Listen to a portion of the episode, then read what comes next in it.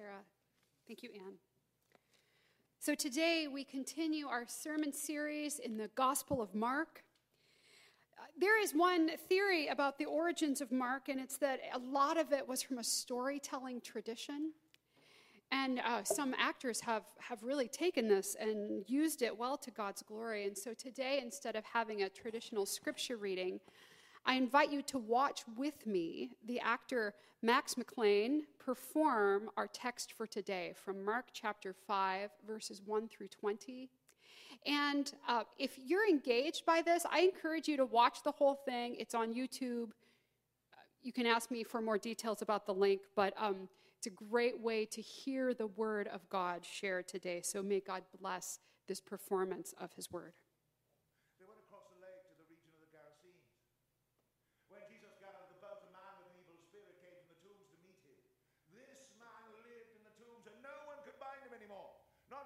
chain. Or he'd often been chain, hand, and foot, but he tore the chains apart. He broke the irons on his feet. No one was strong enough to subdue him. Night and day, among the tombs and in the hills, he would cry out and cut himself with stones. When he saw Jesus from a distance, he ran, he fell on his knees in front of him, and he shouted at the top of his voice, What do you want with me, Jesus? Son of the Most High God! Swear to God you won't torture me! that Jesus was saying to him, Come out of this man, you evil spirit. Then Jesus asked him, What is your name? My name is Legion! We are many! And he begged Jesus again and again not to send them out of the area. A large herd of pigs was feeding on a nearby hillside. The demons begged Jesus, Send us among the pigs! Allow us to go to them! He gave them permission. The demons came out, went into the pigs. The herd, about 2,000 in number, rushed down the steep bank into the lake and were drowned.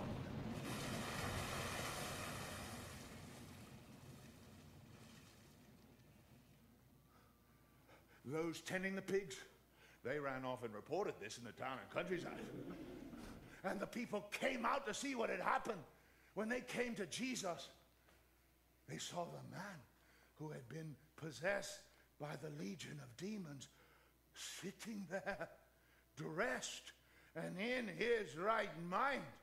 And they were afraid. Those who had seen it told the people what had happened to the demon possessed man. And they told about the pigs as well.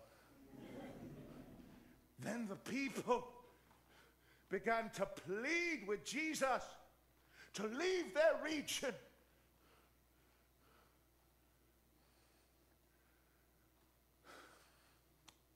As Jesus was getting into the boat, the man who had been demon possessed begged to go with him. Jesus did not let him, but said, Go home to your family. Tell them how much the Lord has done for you and how he has had mercy on you.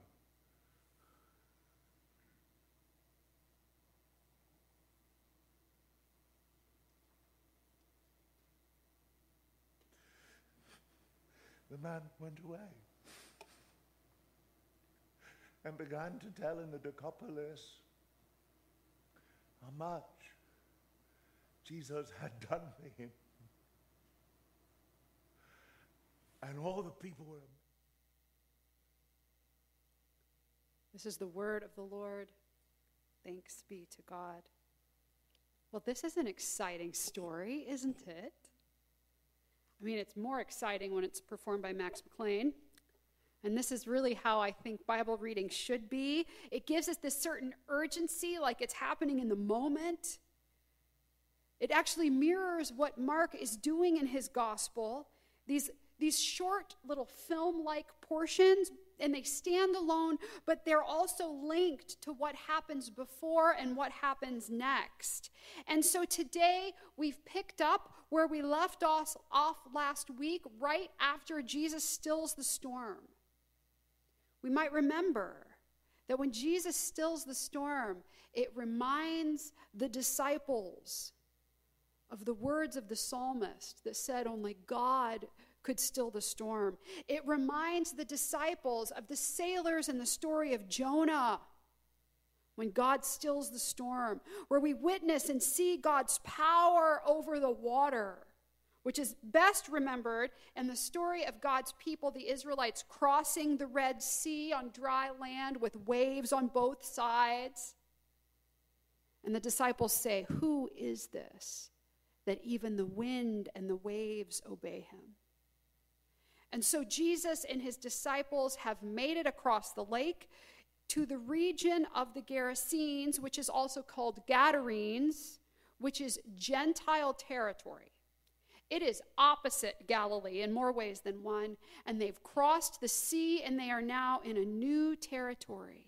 And right on the shore, as Jesus is getting out of the boat, he's met by the welcome committee of one, one man, and the text describes him as one with an unclean spirit, an evil spirit, a demon.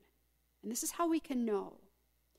First, this man has superhuman strength. He can't be bound with chains, he breaks them. And it's not because he's worked out a lot, it's because he's inhabited by a demon, or later we learn many. Two, he self injures. He's harming his own body. Now, now, this alone isn't by itself indicative of demon possession, but remember that demons want to harm people, and they're causing this man to harm himself. And three, this is probably most significant this man has knowledge a normal person would not have.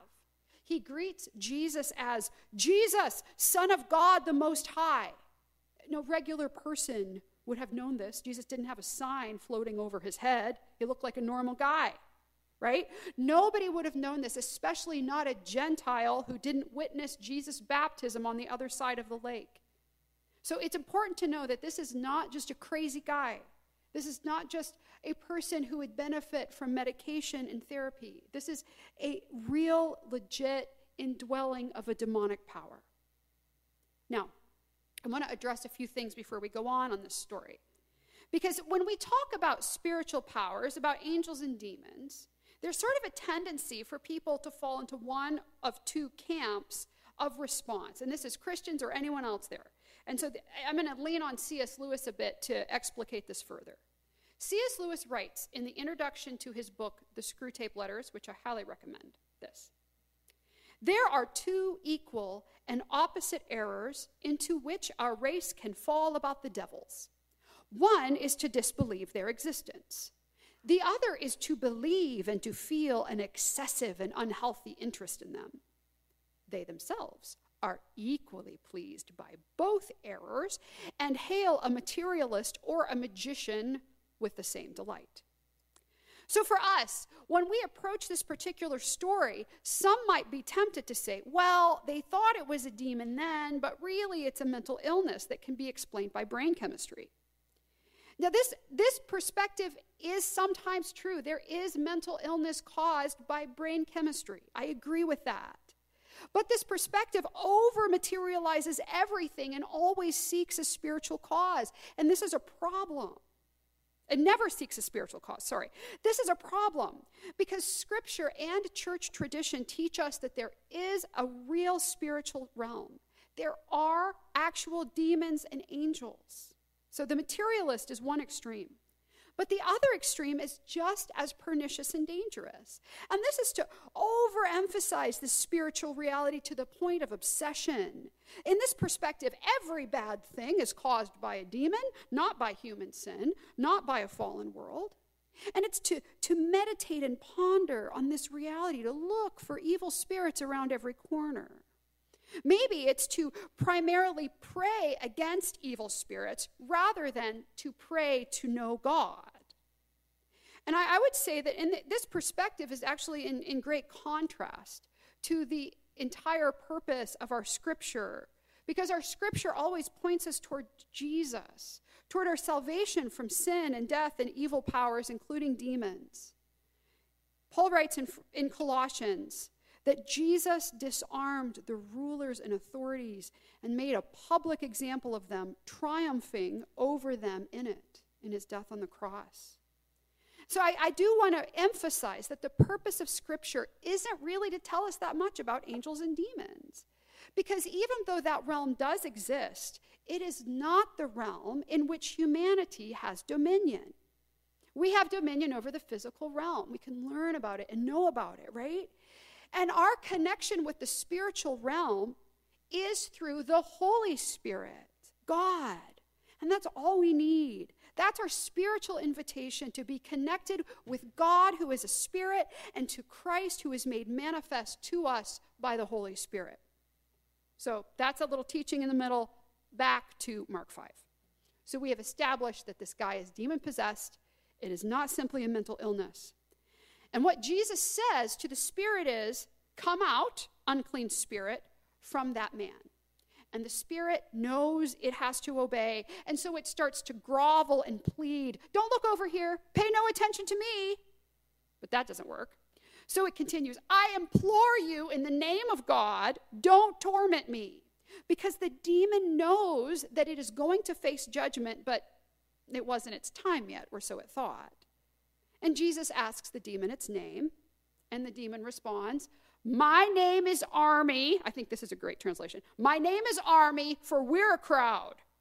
Not just one demon, thousands.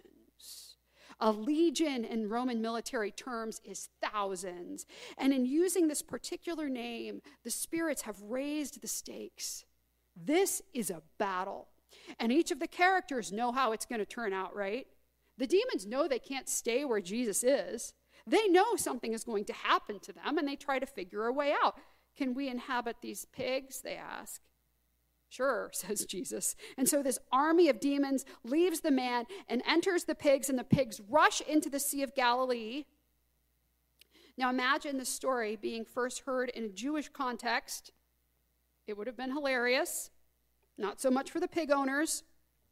I do want to say if you're concerned about the pigs, which makes sense because pigs are as smart as dogs, um, there are other passages in Scripture that do point to animal welfare as an ethical value for God's people.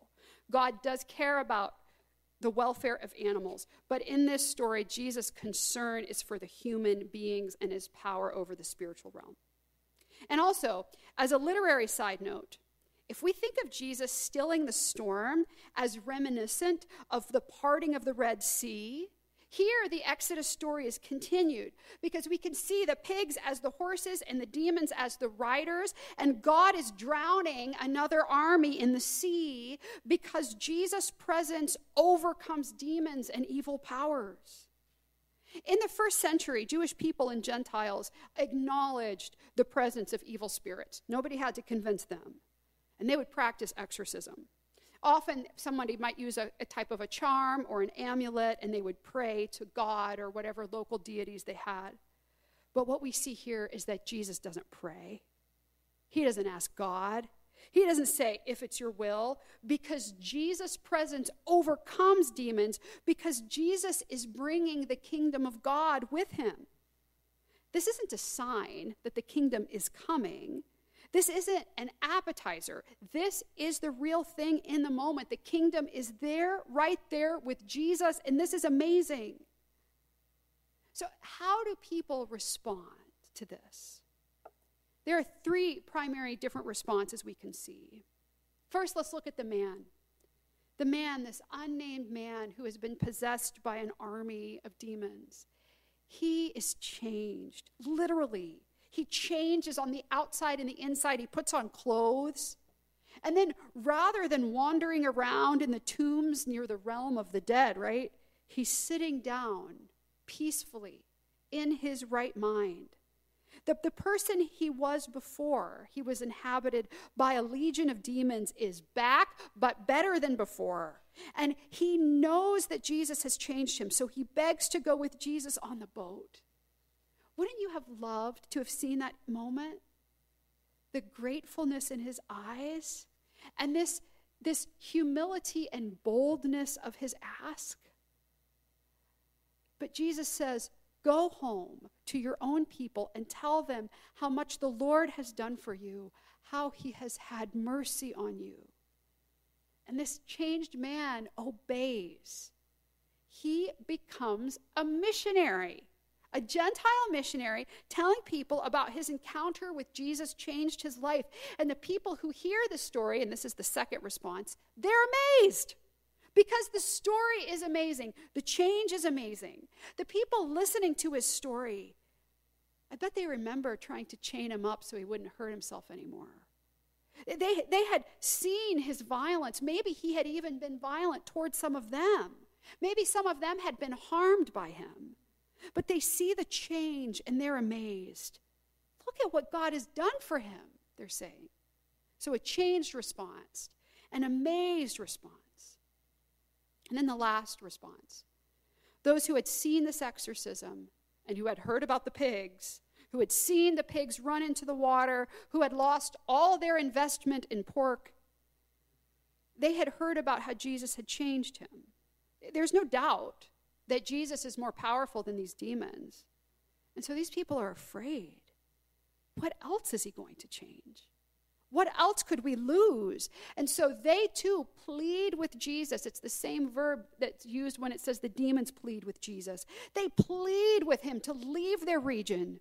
Too much power, too much change. So they reject him. Please go. Just, just please get away. Just go. Go. Please go. Jesus had cast out an army of demons, but the people, in their fear, they cast out Jesus. So, three responses change and discipleship, following, amazement and awe, and then fear and rejection. And as we meditate on this story today, we're left with the same three possibilities for response discipleship, amazement, and awe. I think you can have the first two together. And then fear that leads to rejection. Where are you in the story? How have you interacted with Jesus here? So take a, take a moment and ask yourself what's my response to Jesus?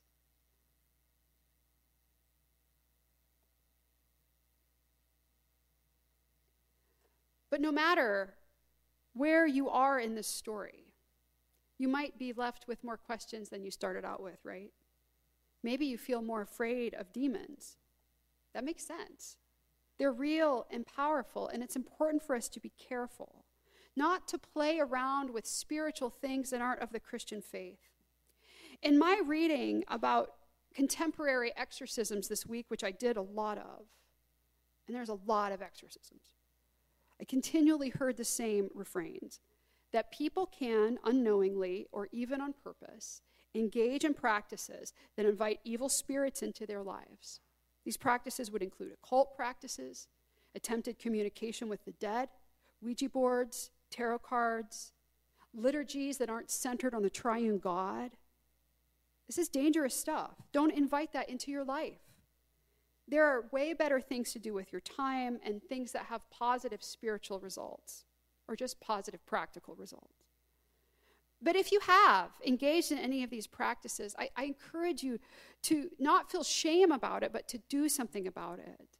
To prayerfully offer this to God. Relinquish your guilt.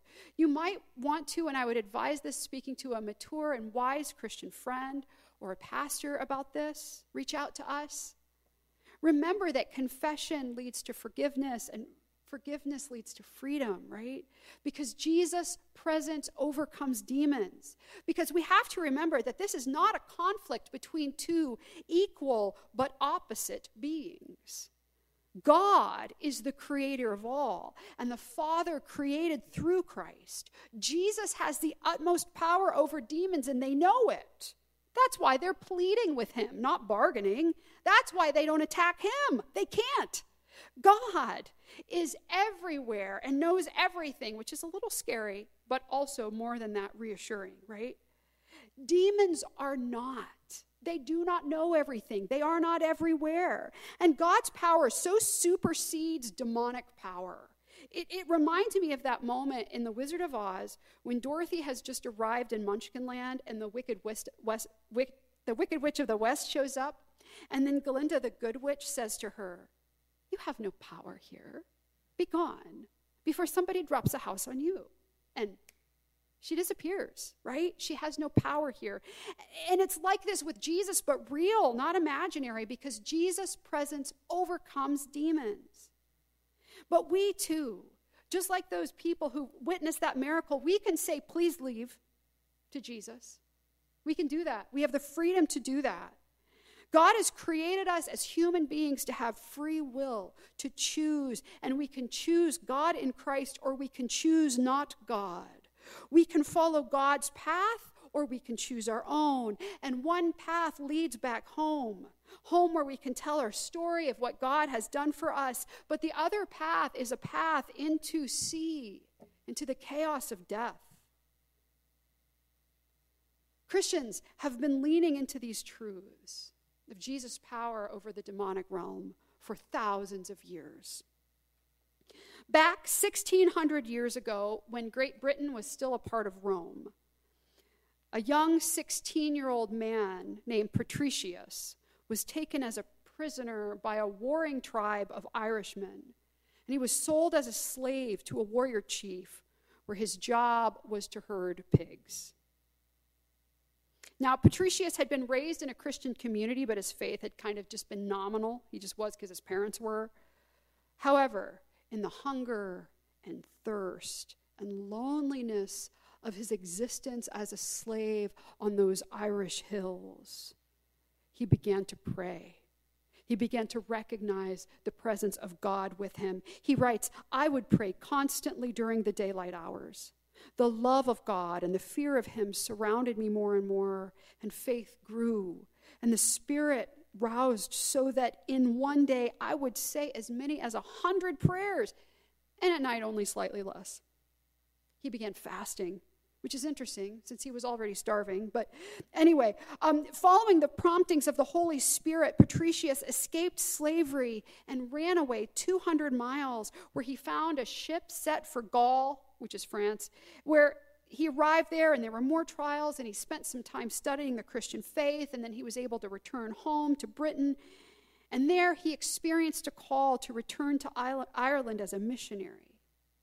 And in his missions work, he encountered people of deep belief in supernatural beings and magic.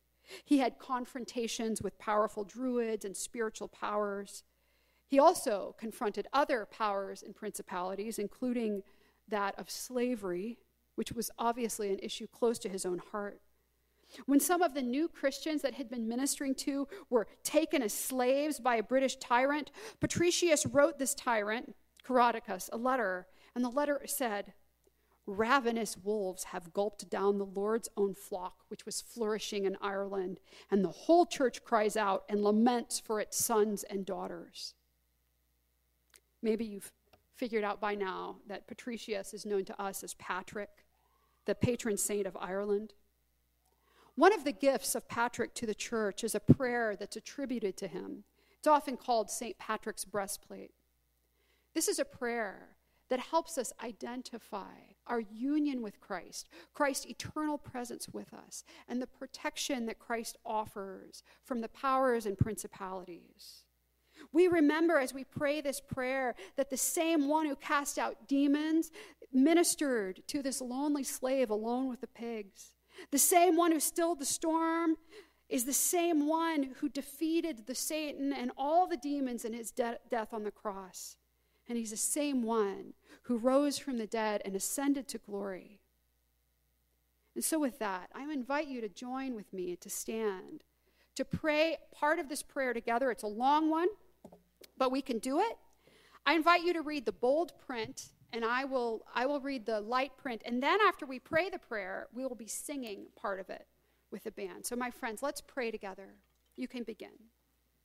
We rise today through a mighty strength, the invocation of the Trinity, through belief in the threeness, through confession of the oneness of the Creator of creation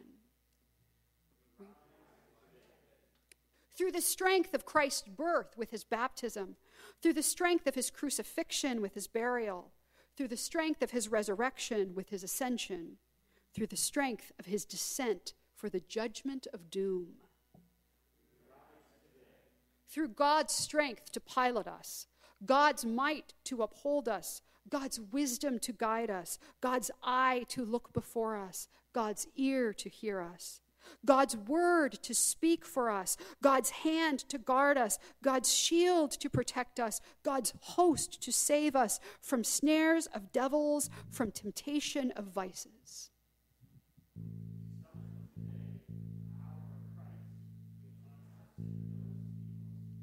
Against every cruel and merciless power that may oppose our body and soul. Against incantations of false prophets, against black laws of paganism, against false laws of heretics, against craft of idolatry, against spells of witches and smiths and wizards, against every knowledge that corrupts the body and soul, Christ to shield me today. Christ with me, Christ before me, Christ behind me, Christ in me. Christ beneath me, Christ above me, Christ on my right, Christ on my left, Christ when I lie down, Christ when I sit down, Christ when I arise, Christ in the heart of everyone who thinks of me, Christ in the mouth of everyone who speaks of me, Christ in every eye that sees me, Christ in every ear that hears me. We rise today through mighty strength, the invocation of the Trinity, through belief in the threeness, through confession of the oneness of the Creator of creation. Amen. Amen.